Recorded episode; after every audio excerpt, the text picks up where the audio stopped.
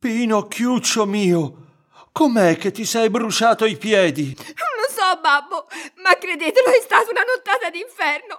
E me ne ricorderò finché campo. Tonava, balenava, e io avevo una gran fame. E allora il grillo parlante mi disse: Ti sta bene, sei stato cattivo e te lo meriti. E io gli dissi: Vada grillo. E lui mi disse: Tu sei un burattino alla testa di legno. E io gli tirai un martello di legno. E lui morì, ma la colpa fu sua perché io non volevo ammazzarlo. Prova ne sia che messi un tegamino sulla braccia accesa del caldano. Ma il bugino scappò fuori e disse: Alivedella! E tanti saluti a casa e la fame cresceva sempre. Motivo per cui quel vecchino col berretto da notte, affacciandosi alla finestra, mi disse: Fatti sotto e para il cappello. E io con quella catinella d'acqua sul capo, perché il chiedere un po' di pane non è vergogna, non è vero. Me ne tornai subito a casa e perché avevo sempre una gran fame. Messi i piedi sul caldano per asciugarmi e, voi siete tornato e me li sono trovati bruciati.